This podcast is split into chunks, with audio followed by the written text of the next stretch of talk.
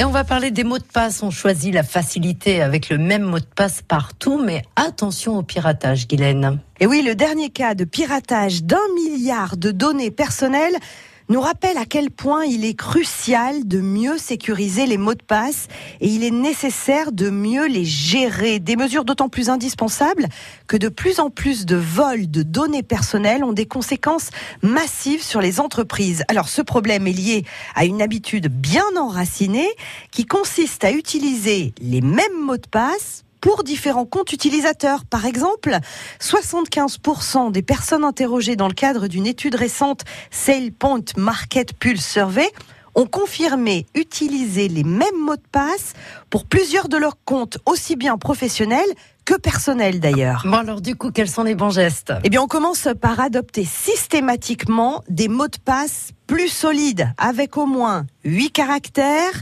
comportant des majuscules, des minuscules et même des caractères spéciaux. Et surtout, on n'utilise jamais le même mot de passe pour différents sites, sans oublier aussi de rester vigilant en surveillant ses mouvements sur Internet et en prenant garde à chaque demande d'identifiant d'accès ou de données personnelles. Quand on sait que le mot de passe le plus utilisé en 2018, c'est 123456, suivi par password, qui veut dire mot de passe en français.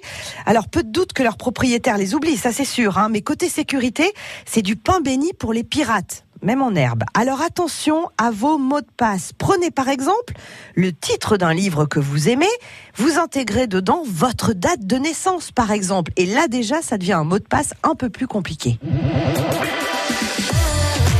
France Bleu Limousin.